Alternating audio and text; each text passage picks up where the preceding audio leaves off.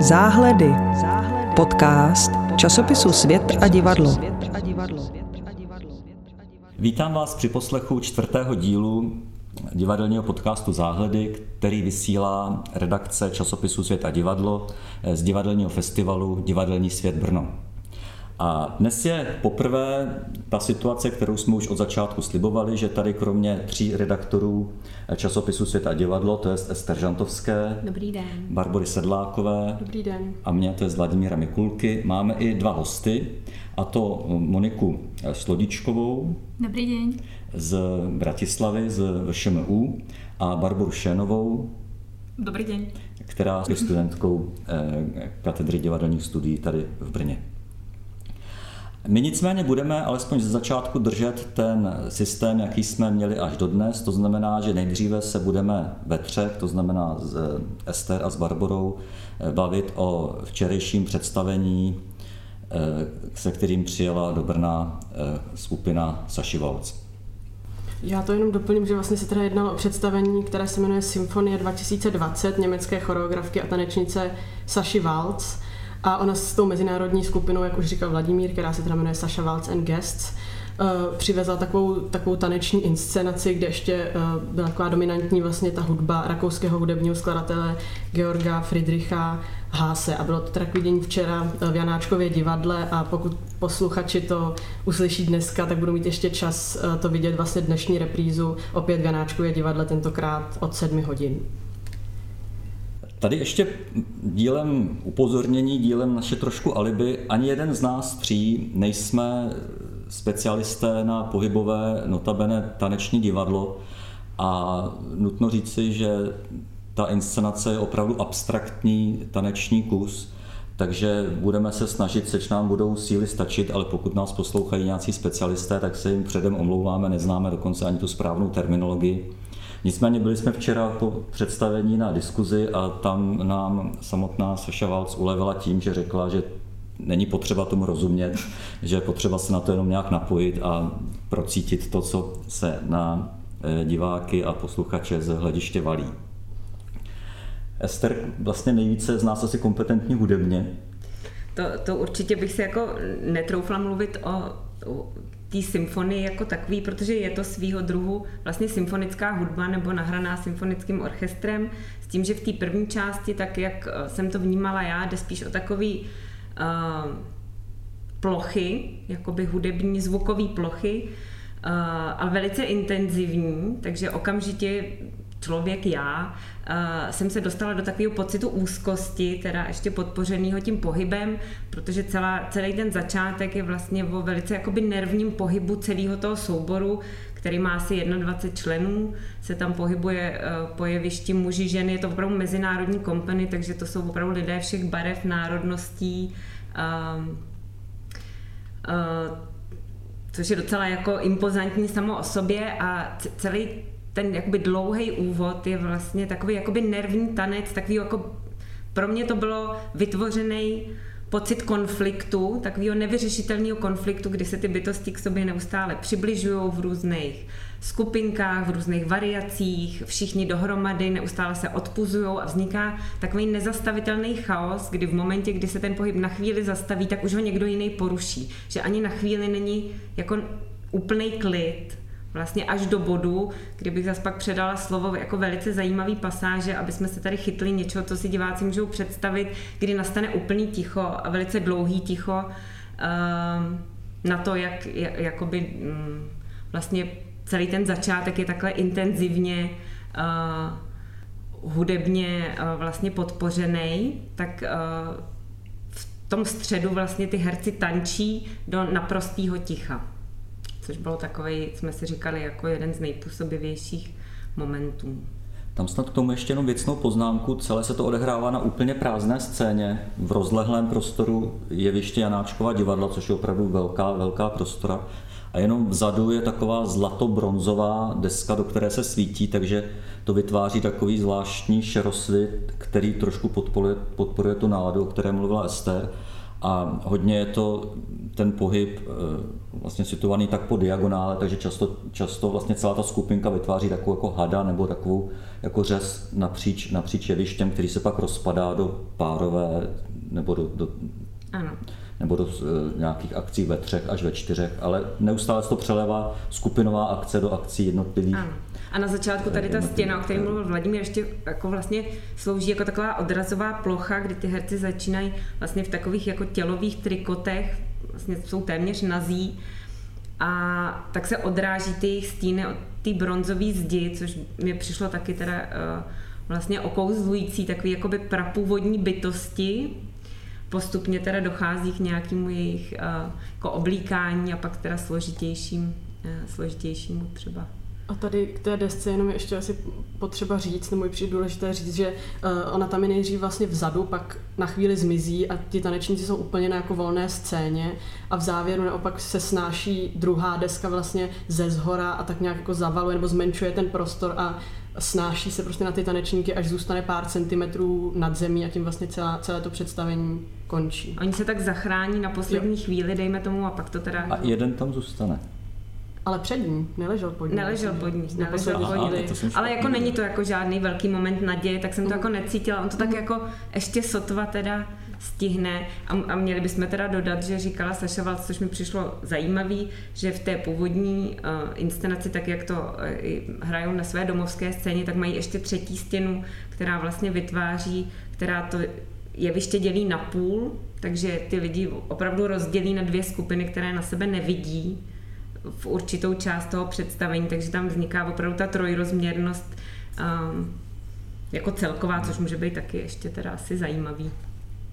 A je to celé opravdu velice abstraktní tvar, o kterém se strašně špatně mluví, protože se tam téměř není čeho konkrétně chytit, spíš potom si člověk všímá takových technických drobností toho typu, že se neustále mění kostýmy, které po nějaké době dokonce působí i zmat, ne, nezmatečně, není správně slovo, ale tak jako, že to nivelizuje, kdo je muž a kdo je žena.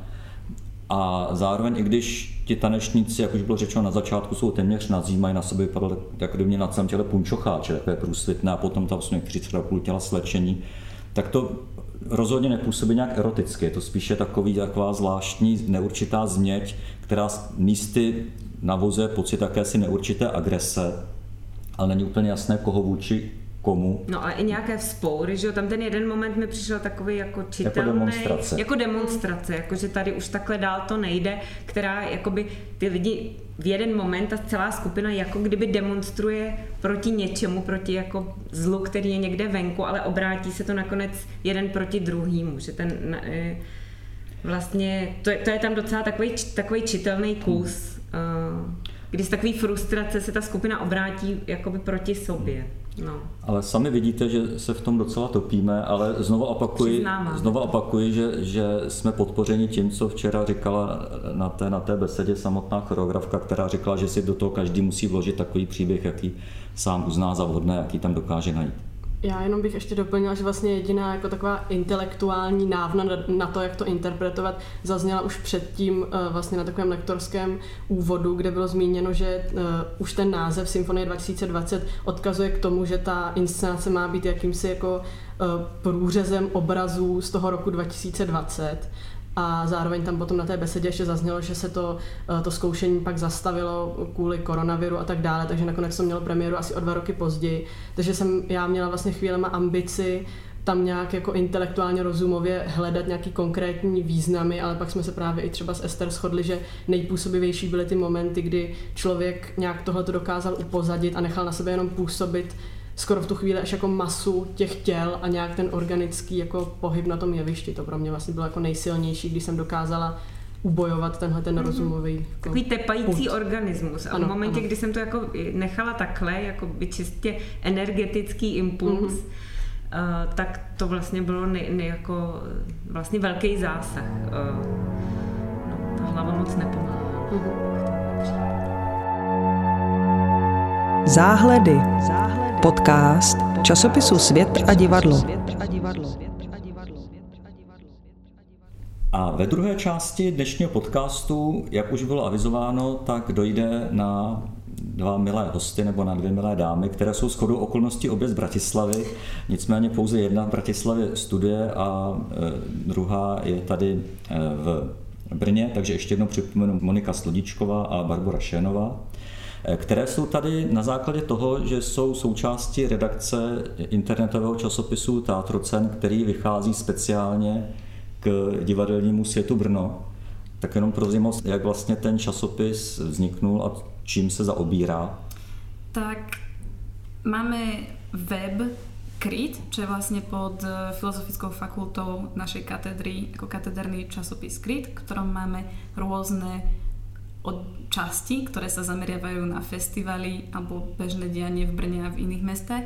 A Teatrocen je um, pod krytom a Teatrocen je teda špecificky len o festivale Divadelný sviet Brno, v ktorom sa zameriavame na recenzie, glosy, rôzne rozhovory s tvorcami ako s tvorcami teatrocenu, tvorcami festivalu.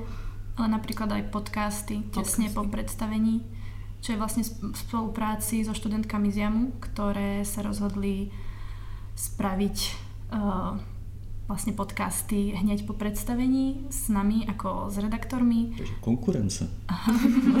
Spolupráca.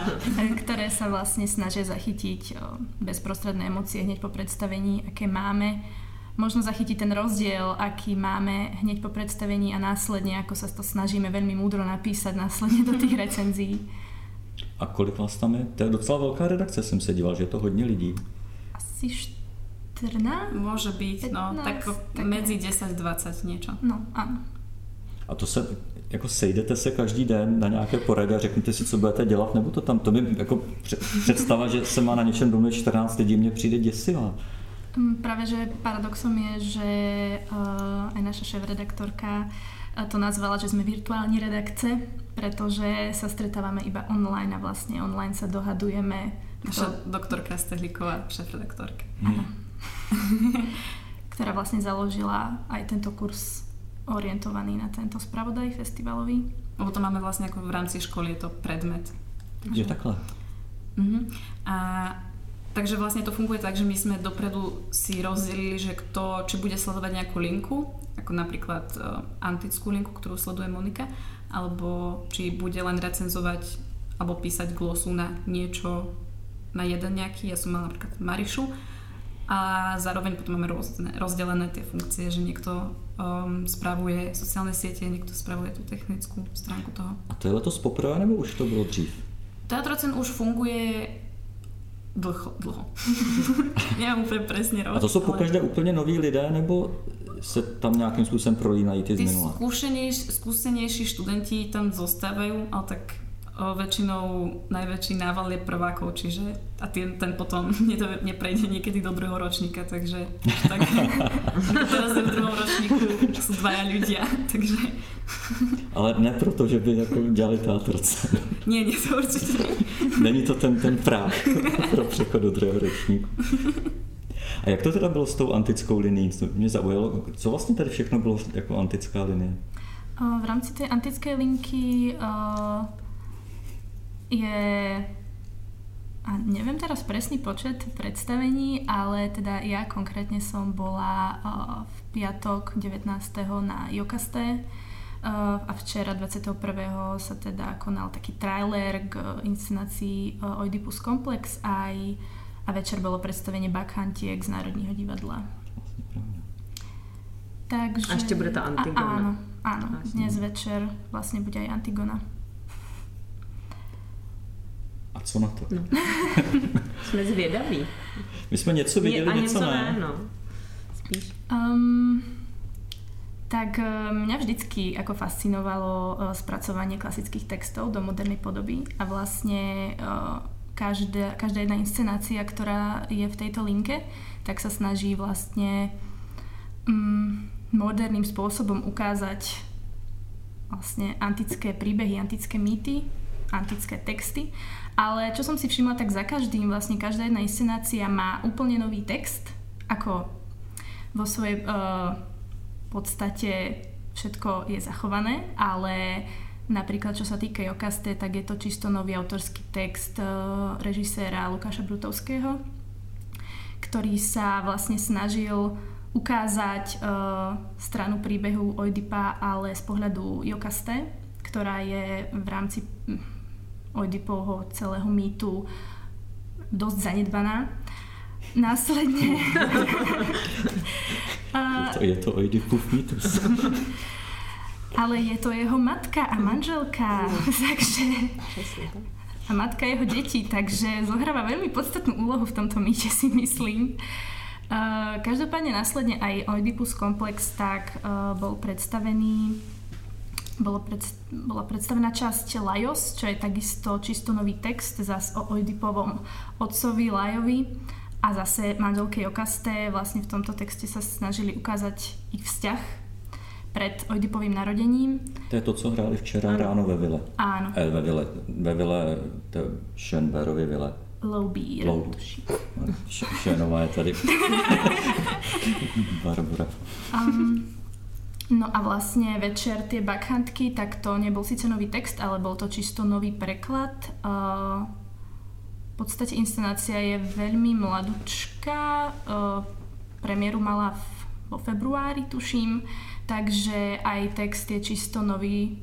Nechcem povedať, že na potreby tejto inscenácie, pretože si nie som istá, ale... Myslím, že to pro ně překládali speciálne. Áno. Hmm. Takže áno. A tie sa snažili vlastne vytvoriť úplne moderné spracovanie tým, že spojili vlastne českého básnika s antickým filológom a tým sa snažili vlastne priniesť taký modernejší pohľad na to, na ten text. A viděla jste, když jste viděla vlastně těch titulů tady víc antických, dá se v tom najít, třeba nedá, ale dá se v tom najít nějaká, nějaký společný jmenovatel nebo nějaké téma? Myslím spíš v tom, jak je to udělané inscenačně, nebo jestli se jenom to vyčerpá tím, že to je jinak udělaný text, nebo že mají nový překlad, jako případy Bakante. Um, budem sa zase zopakovať, ale myslím si, že spoločné majú to, že sa snažia jednoducho spraviť moderné to spracovanie, čiže dať to do súčasnosti, do súčasnej podoby, ako by to asi mohlo vyzerať momentálne, keby tá Jokaste žije dnes, keby ten Lajos žije dnes, keby tie bakhantky sú v tomto svete. Uh, v prípade bakhantiek to tak úplne nebolo, skôr išlo o to spracovanie moderné, že vážne keď som tam sedela v tej mahenke a pozerala som sa, mala som pocit, že som na Broadway, na muzikáli. že možno ukázať ľuďom, že aj takto sa to dá, aj takto sa dá spracovať antický text a možno priniesť, priviesť ľudí k tomu, mm. k týmto. A vás to zaujalo nejvíc co z toho, co jste viděla tady? Eh, kdybyste měla vybrat, jako jestli něco byl zážitek opravdu? No určite tie bakhantky. To je jednoznačne. Uh, celým spracovaním, celou tou e, veľkou produkciou, výraznou, živou hudbou, zborom. No, bol to nepopísateľný zážitok pre mňa určite.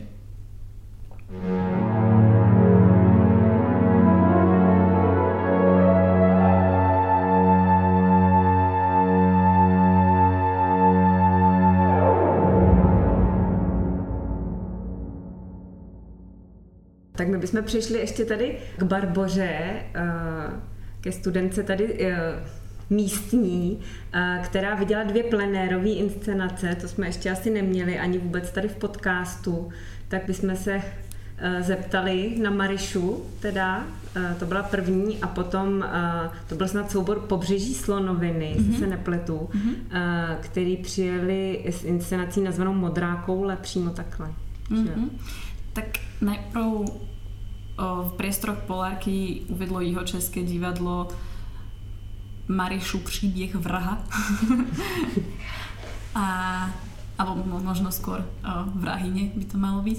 A to bolo teda v priestore vonku, ako už bolo povedané, vedľa budovy Polárky na dvore. A teda takto, takisto to vonku hrajú aj v jeho českom divadle.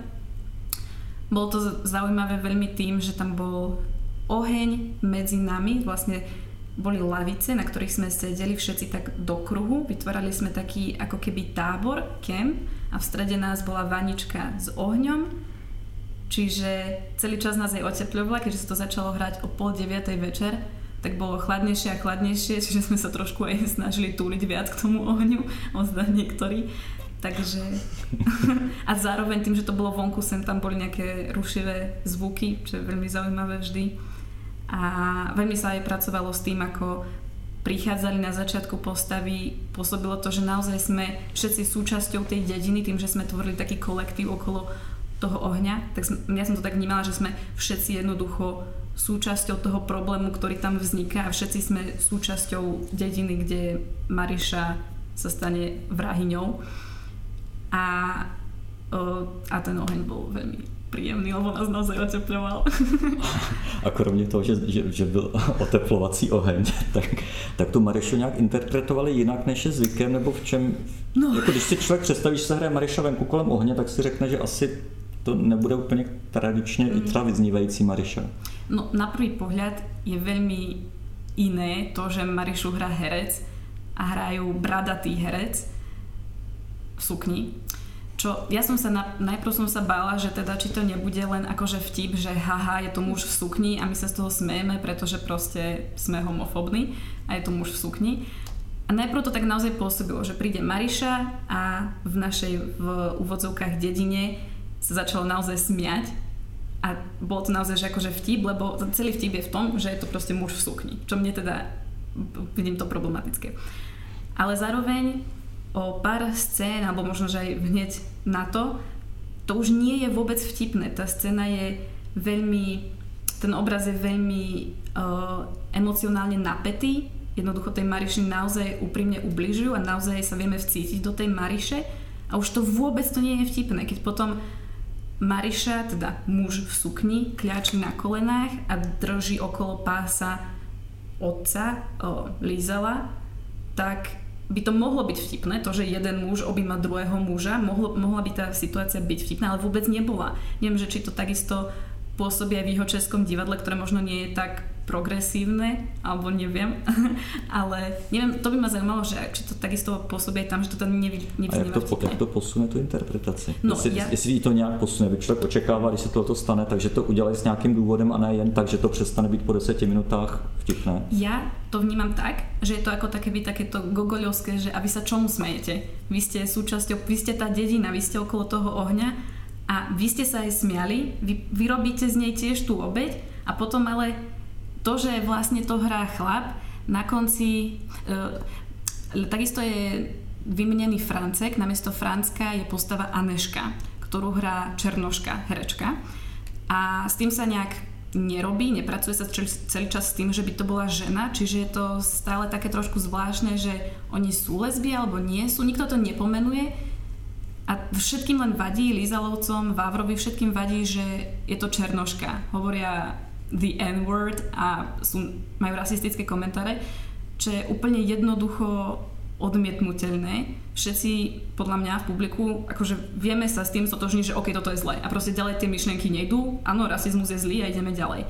Až úplne, úplne na konci, keď sa uh, Liz, keď sa Vávra pýta, že či to musí byť, tak Maríša povie, že musí, pretože sem na holky. A to už je úplný koniec inscenácie, čiže až vtedy je ako keby povedané, že áno, oni sú teda lesby, tak to bolo zamýšľané, ale v tom už je už máme za sebou veľmi emocionálne, emocionálne napäté scény a my už jednoducho sme na jej strane, čiže to, že je lesba je úplne, úplne nepodstatné pre ten príbeh. To je niečo, čo vôbec nie je dôležité, čo mi príde veľmi dobré, lebo takisto sa veľakrát hovorí o tom, ako všade sa um, trepú queer ľudia a že nás chvália všade proste diverzita a že je to veľmi umelé a tak.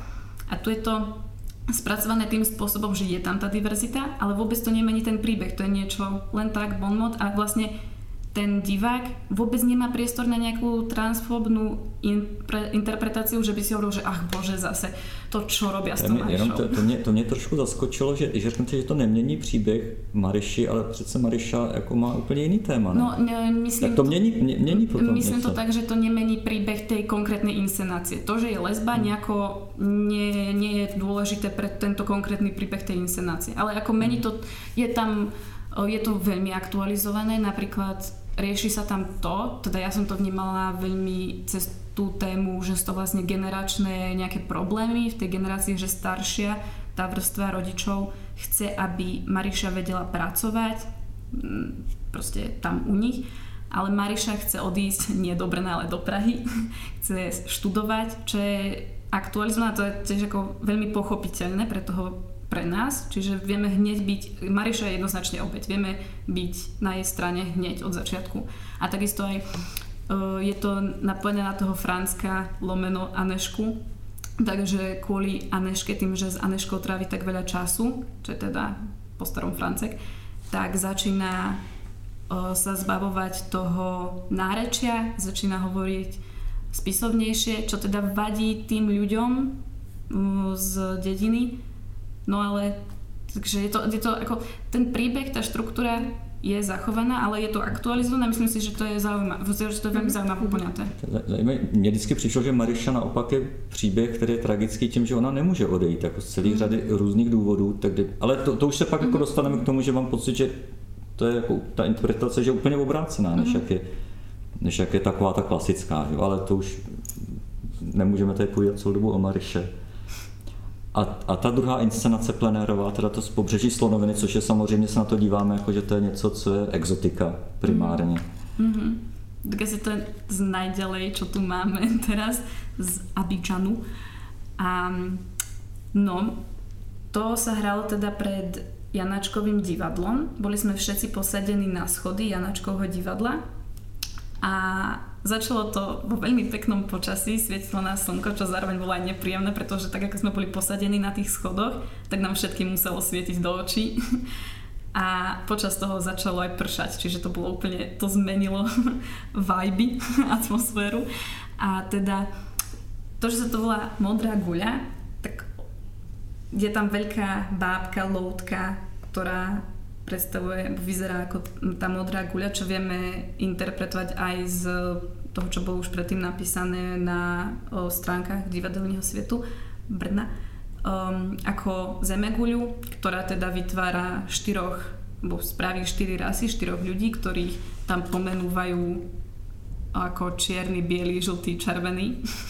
Aj to celé vo francúzštine, sú tam veľké reproduktory, v, ktorom, v ktorých je už dopredu nahovorený text vo francúzštine. A myslím si, že tá francúzština je takým cudzujúcim efektom, ale zároveň si nemyslím, že to až tak prekáža, že človek nerozumie po francúzsky, pretože je to veľmi jednoduché vlastne. Keď už človek pochopí, že to je modrá guľa, keby si to aj akože len dopredu prečítal, že to má byť zemeguľa, tak to hneď pochopí, že aha, štyri rasy a je to veľmi pohybové, ale zároveň tam sú tie komentáre dopredu nahrané, sem tam aj niečo povedia tie samostatné postavy.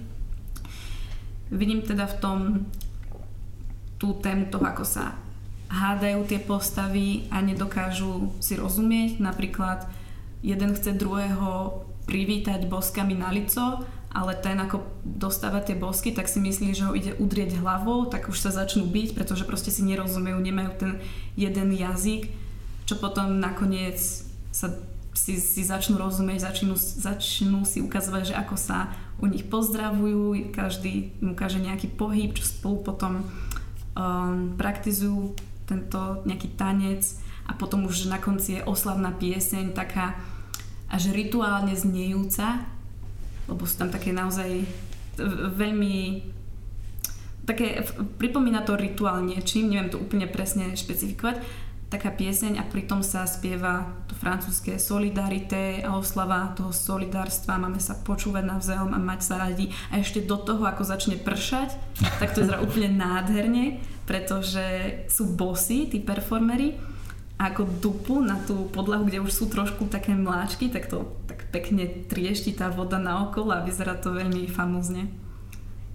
Tak to je hezký optimistický závěr.